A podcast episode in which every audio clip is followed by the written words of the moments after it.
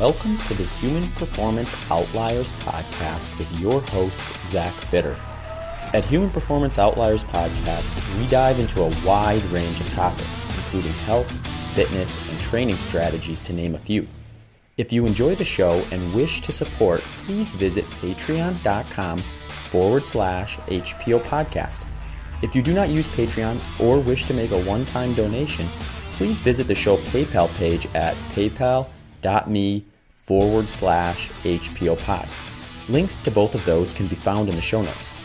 Also, consider subscribing to us on your favorite podcast listening platform and on our video version of the show hosted on YouTube.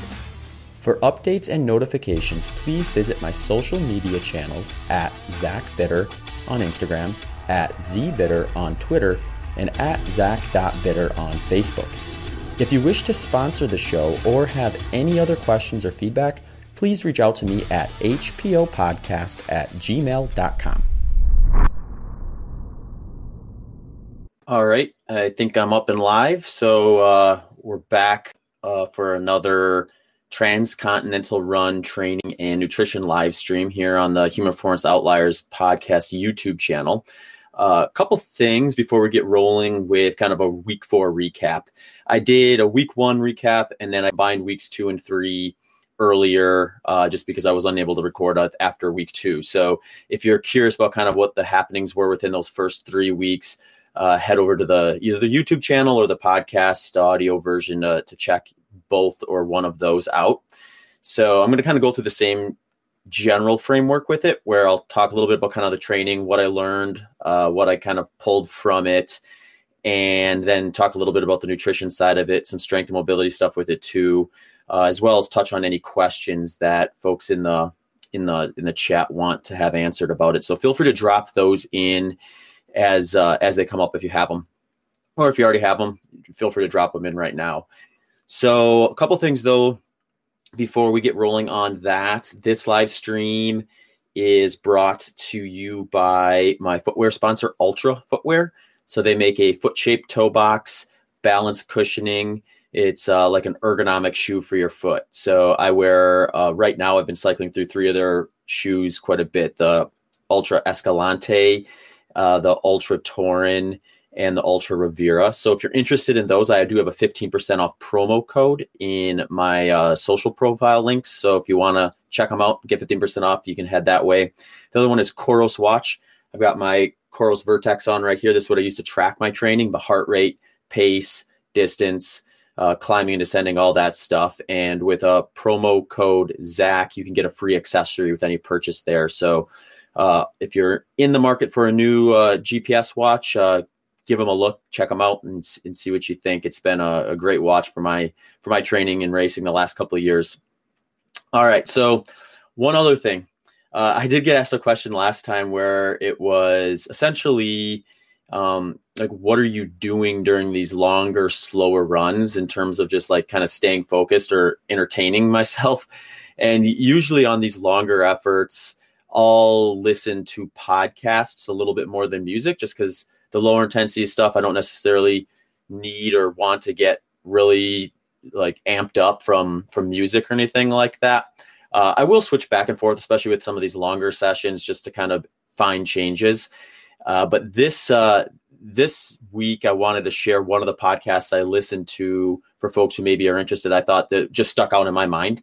So it was uh, Dr. Mike Nelson. So he's been a guest on the podcast a couple times, but he also has his own podcast called the Flex Diet Podcast and he had uh, a dietitian on there, uh, Jeff Rothschild, and they were talking about a uh, a study or a, uh, an experiment that that Jeff had done in his laboratory or in a laboratory over in New Zealand, where they were actually looking at just the difference between fasted training, uh, fed training in a low carbohydrate state, and fed training with a carbohydrate. So the way they kind of set it up is they had uh, a morning running session and they had one group do like just nothing, just completely fasted. They had another group do, I think it was roughly 300 calories of a carbohydrate based uh, breakfast, and then another group that did uh, fats and protein. I think the fats and protein was like a couple tablespoons of peanut butter and, and a, a, scoop of protein powder or something like that.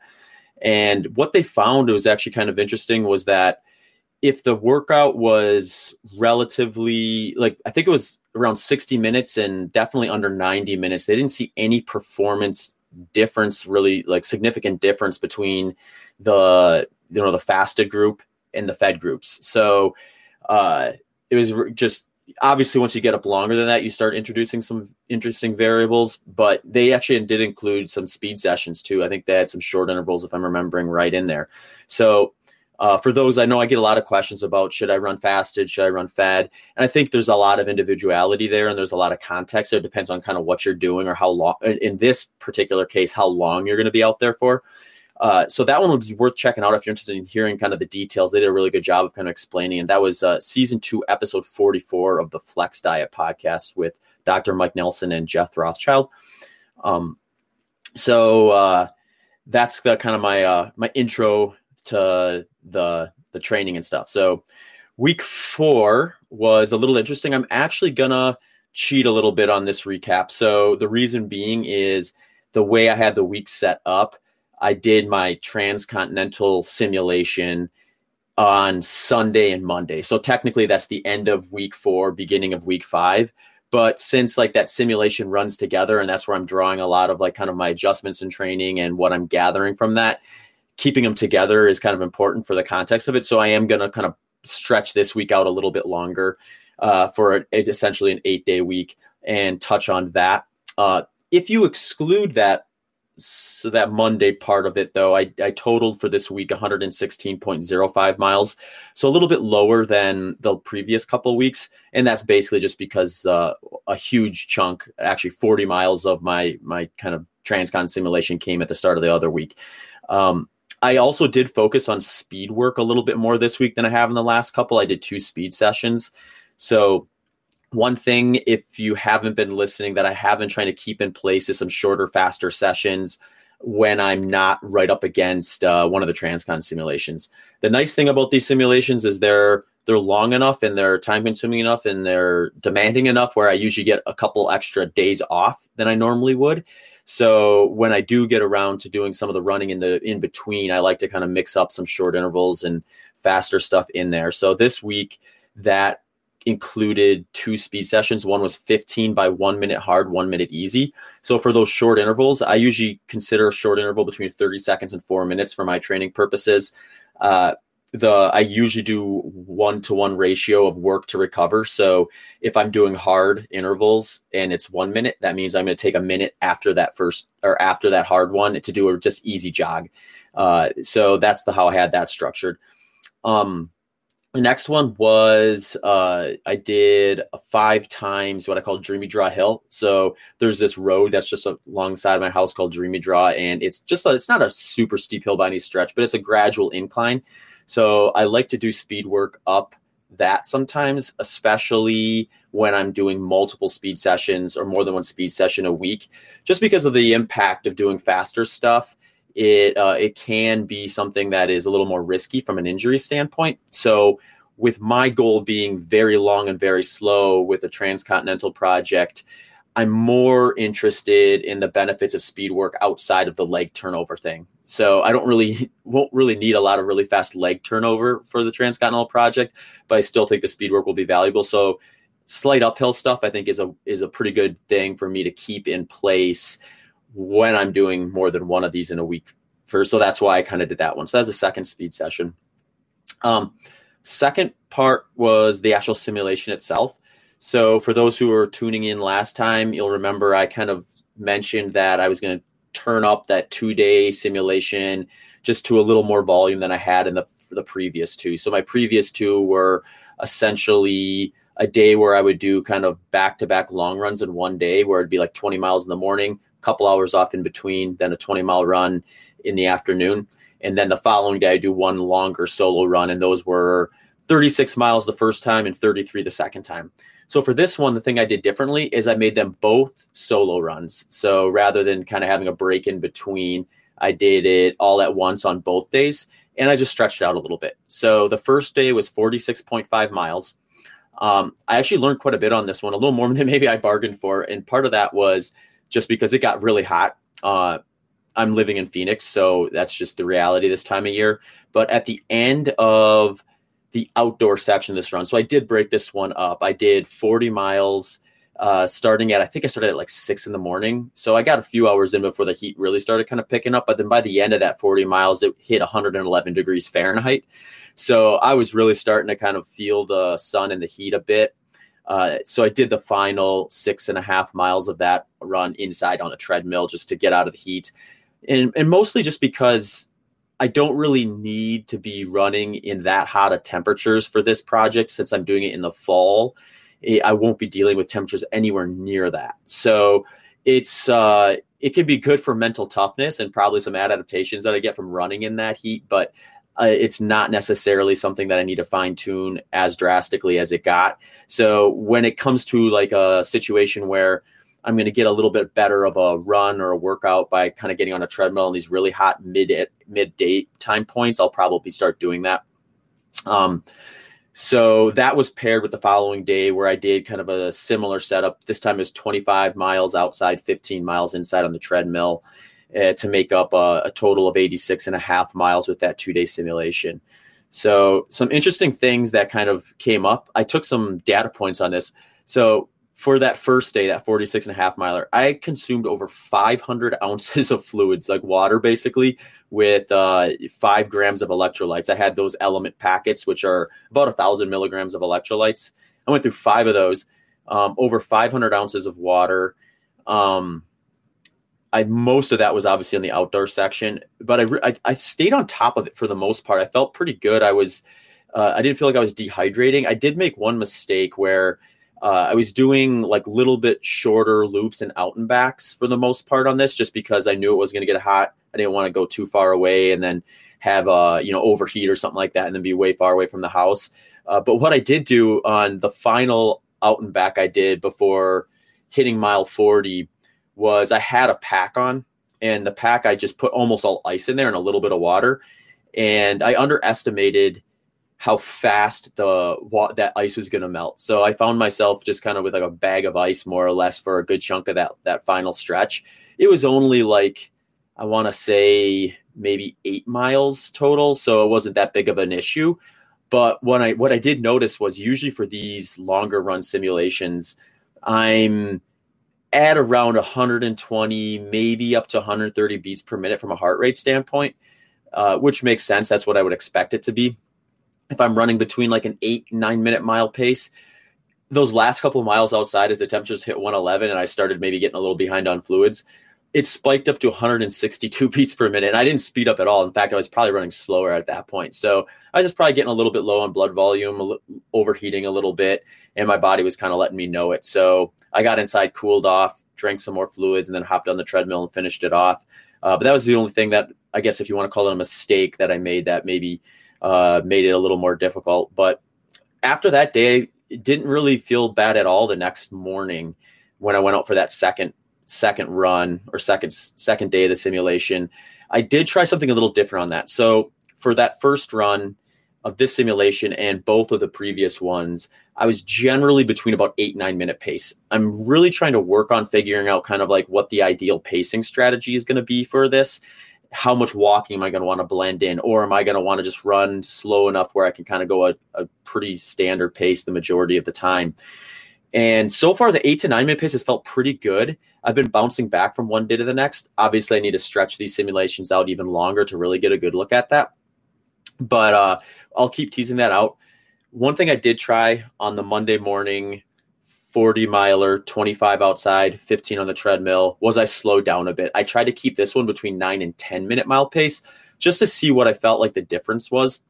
And the interesting thing I noticed was it seemed like when I would slow down that much, it felt almost like it was easier to kind of just zone out, if that makes sense. It's kind of hard to describe, but the way I kind of reflected on it, and it's hard to tease out if it was the pacing or something else from this, but I finished the first 20 miles of that of that run. I remember thinking like when I stepped inside to reload up on water and electrolytes and do some fueling, uh, thinking like that it just the time it went by really fast. Like I was almost just in a trance during that section. So I don't know if that's a good pacing strategy for me to be able to essentially just kind of like tune out and uh, not really think about it.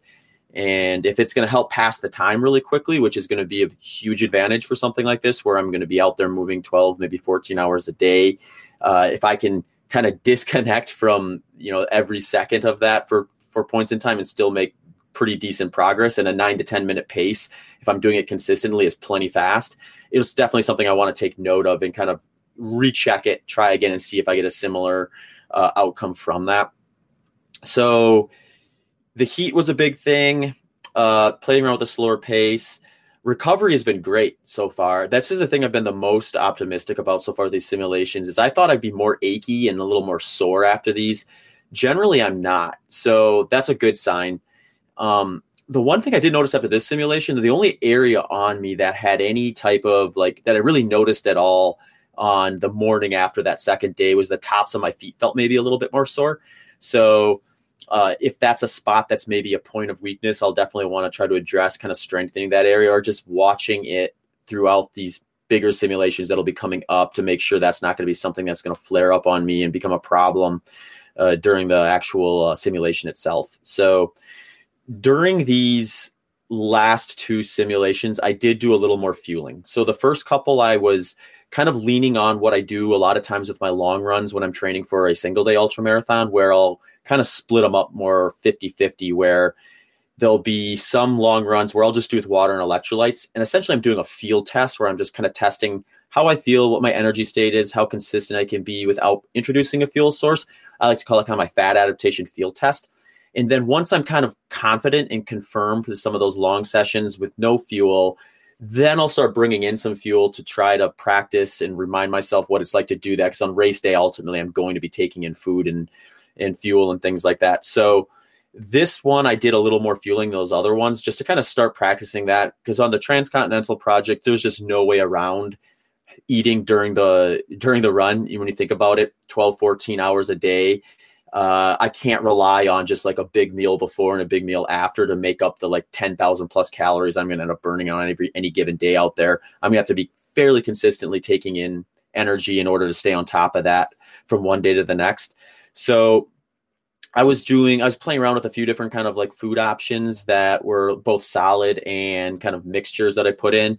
Uh, for some of it, it was some of the S Fuels product line. So I was using their Train product, which is their kind of their carb free powder you can put in your bottle. And I haven't really been bringing back a lot of carbohydrates or hardly any carbohydrates at all for these longer sessions, um, just because the the demand is so low from a from an energy output standpoint at the like per minute or per hour time frame with a heart rate of 120 to 130 i'm burning almost all fat if not all fat at at those lower intensities so um, I'm trying to get in a little more fat and a little more protein during these to practice that and see how that feels, and and some small amounts of carbohydrates just because I want to kind of confirm to myself where their application may be during the project itself.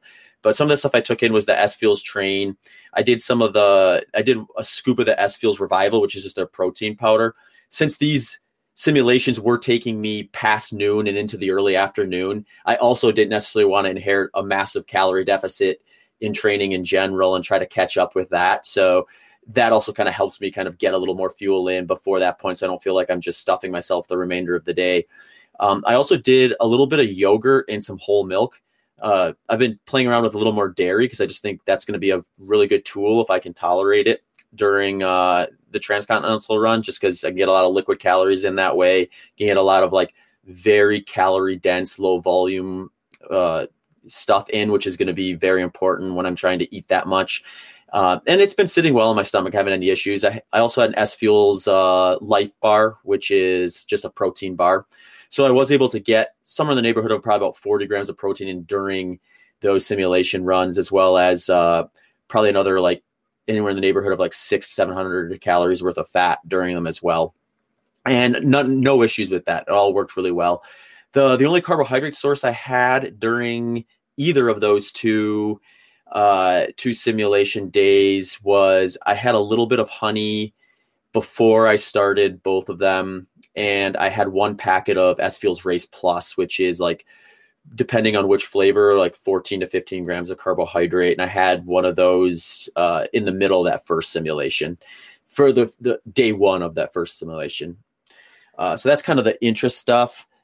The next part, uh, I touched on strength and mobility last time. I don't really have a whole lot of new stuff to share with this. I basically just did the same thing from the strength side of things, the mobility side. For a quick recap, my mobility stuff that I focused on the most was reclining hero pose, kneeling hip flexor stretch, pigeon pose, and some static stretching from my hamstrings and calves.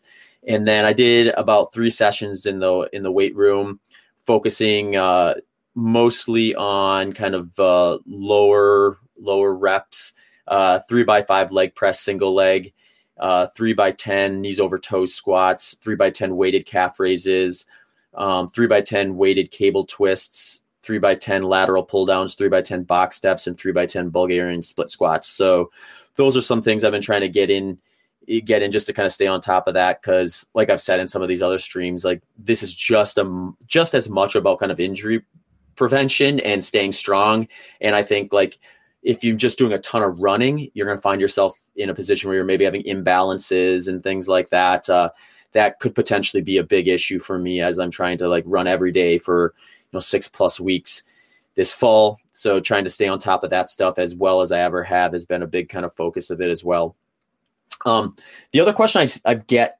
basically all the time is just can you tell us what you're actually eating in your kind of daily nutrition?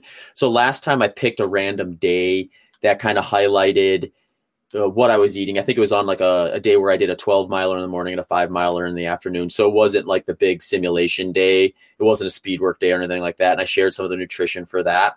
Uh, for this one, I actually picked a day where it was it was actually one of the simulation days and I have that sample for you here. That one was in the morning. I had coffee with a couple scoops of S Fuels Life, an S Fuels Life bar, and four tablespoons of peanut butter. Uh, I had six eggs, two ounces of olive oil, four ounces of sharp cheddar cheese and sea salt, two cups of yogurt, one scoop of S Fuels Revival, two scoops of S Fuels Train, one packet of S Fuels Race Plus, and that that that was what I had kind of in the middle of the of the running when I was between um, the outside and the, the treadmill session. And then uh, you know the bulk of my food came in in the, near the end.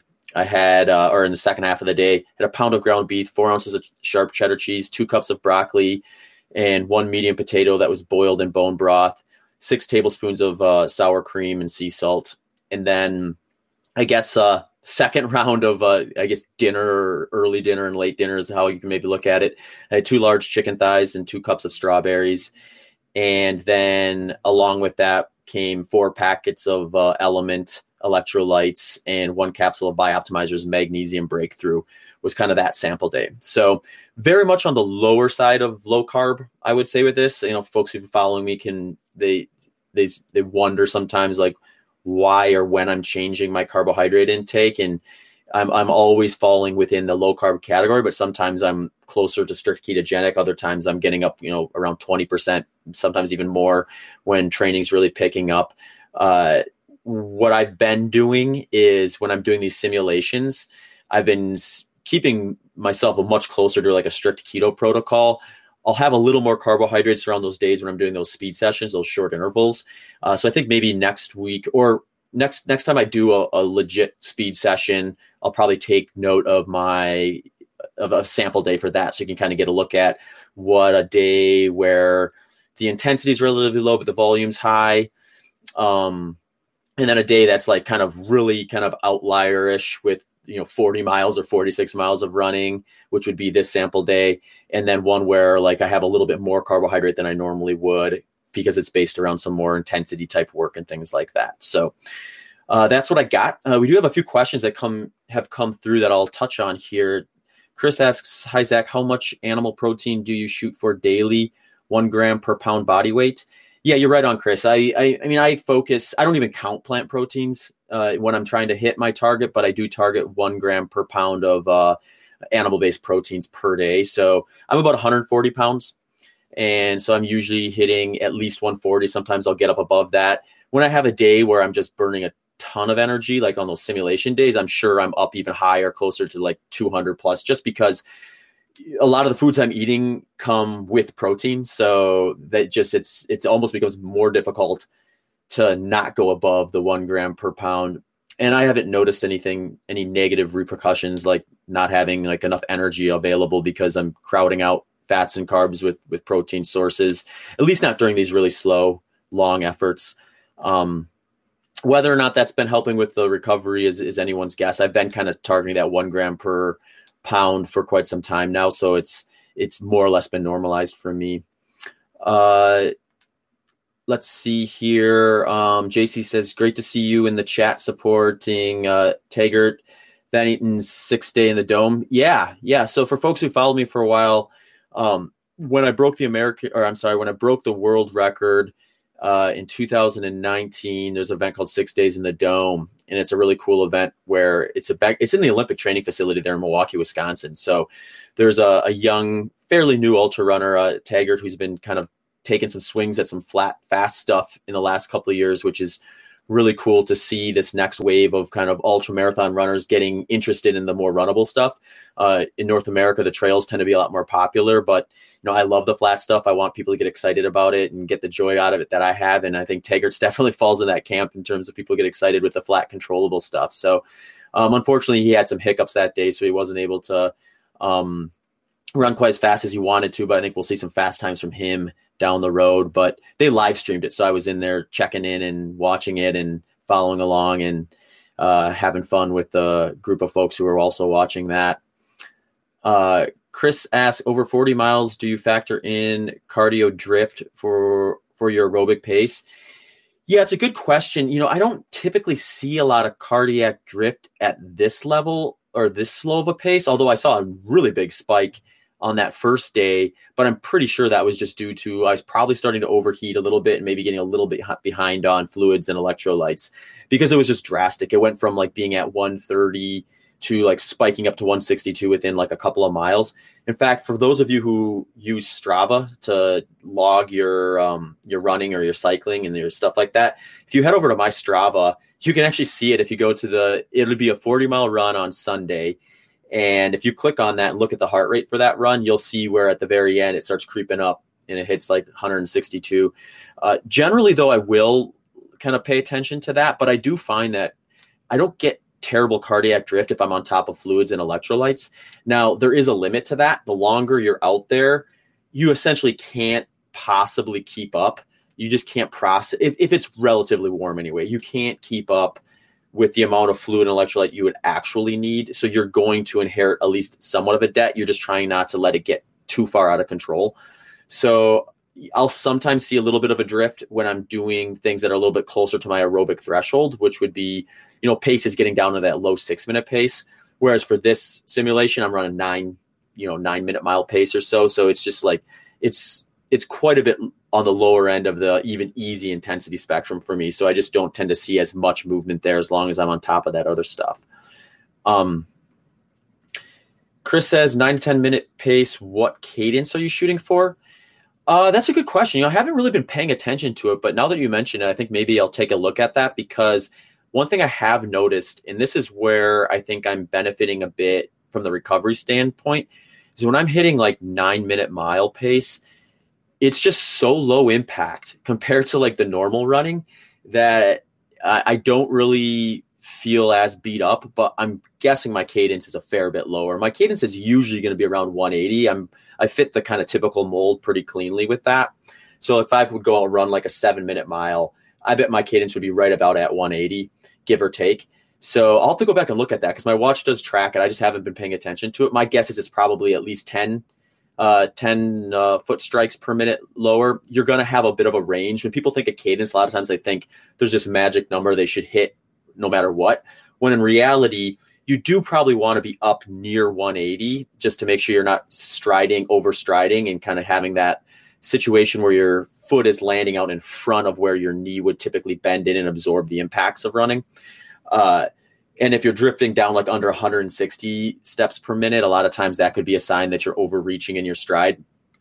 Uh, for for most folks, they're probably gonna have a range of maybe you know 10 to 20 steps per minute from like their slow pace to like their fast pace. Uh, so for me, like you know, 170 to 190 is a pretty typical range. My guess is I'm lower down down near that lower end, if not even below that, because it's just been I haven't had a lot of opportunities in training to really uh, test this pace that I'll likely be doing for for the transcontinental project. So it's a good question though, and I think maybe something I'll I'll start paying attention to a little bit. Uh, cool. Um, one other question, Chris asks MCT oil for some quick calories. Yeah, uh, I was just actually talking. I was on uh, Shawn Baker's uh, morning morning meeting the other day, and he was he was talking about MCT oil as a way to maybe fuel some of this stuff and keep the carbs low, but the energy coming in. So I probably will play around with some of that. A lot of the SFuels products that I use, especially the ones that are like the fat based ones, they do use an MCT oil with some of their stuff. So I am uh, indirectly getting it through their stuff as well. But in terms of just going straight MCT oil, I haven't really played around with that yet. But stuff like coconut oils and things like that, coconut milk, I'll probably be blending in uh, as I start to play around with some of these higher calorie days and certainly during these uh, actual runs so that I'm able to kind of get a better grasp of what I'm actually going to need and be able to tolerate and how much of it I'm going to be able to get in. Uh, cool. So, uh, that's what I got for today. Um, next week, I'll touch on this the, the, week five of training. Might not have quite as much to share this weekend. I'm actually going to be out in California. My wife is doing the Western States 100, so I'm going to be uh, crewing and pacing. So I will get a good 40 mile run in on Saturday, pacing her. I'm going to take her from Forest Hill into the finish. So uh, it'll be a little bit of a longer simulation, but I probably won't have a, an opportunity to double that one up since the day before I'm not going to go out and run that much. And then the day after, you know, it's just going to be a lot of a lot of chaos getting to and from everything into the airport and stuff like that. So it'll be a solo long effort versus kind of a uh, the the, the two day back to back. But in the way I'm looking at this too is usually I'll do like a three maybe four week build up before kind of taking a step back from whatever the key focus is, just to give my body a little bit of a chance to bounce back.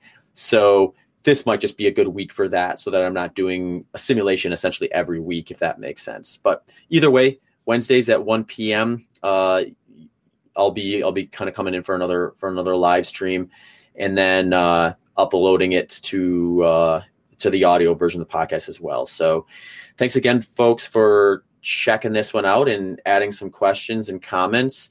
And again, uh, thanks to Altra Footwear and Coros Watches for supporting this live stream. Uh, links to both of those can be found in my social profiles if you're interested in checking out Altra Footwear or Coros watches. And I've got some discount codes and stuff on there as well if, if you want to take advantage of that. But otherwise, everyone have a great rest of the day. Thank you for listening to this episode of the Human Performance Outliers podcast. If you enjoyed the show, please consider checking out my website at zachbitter.com or my social media channels at zachbitter on Instagram at zbitter on Twitter, and at zach.bitter on Facebook. You can also support the show by subscribing and leaving a review on your favorite podcast platform. If you have any questions or comments, please do not hesitate to send me an email at hpopodcast at gmail.com. Thanks again for tuning into the show.